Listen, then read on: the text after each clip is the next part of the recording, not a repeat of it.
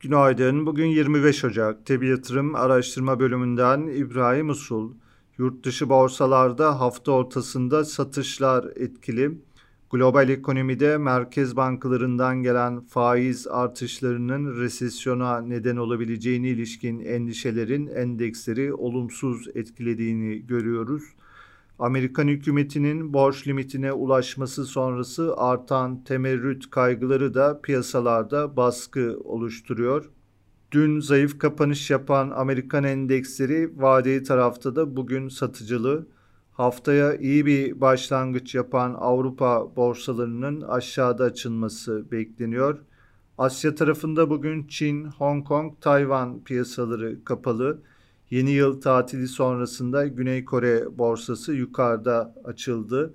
Diğer piyasalara bakıldığında Asya tarafında da bu sabah daha çok satışlar etkili. Dolar endeksinde geri çekilme sürüyor. ABD tahvil faizleri güne başlarken hafif aşağıda. Ons altın fiyatı yükseliş eğiliminde. Global tarafta bugün önemli bir veri akışı bulunmuyor. Amerika'da yarın 2022 4. çeyrek büyüme verisi gelecek. Borsa İstanbul tarafında ise hafta başında 5600 seviyesine yakın gelen satışların dün de sürdüğünü gördük. BIST endeksi günü %0.70 düşüşle tamamladı. Borsa İstanbul'da orta vadeli yükselen trendde teknik açıdan şimdilik önemli bir bozulma görmüyoruz.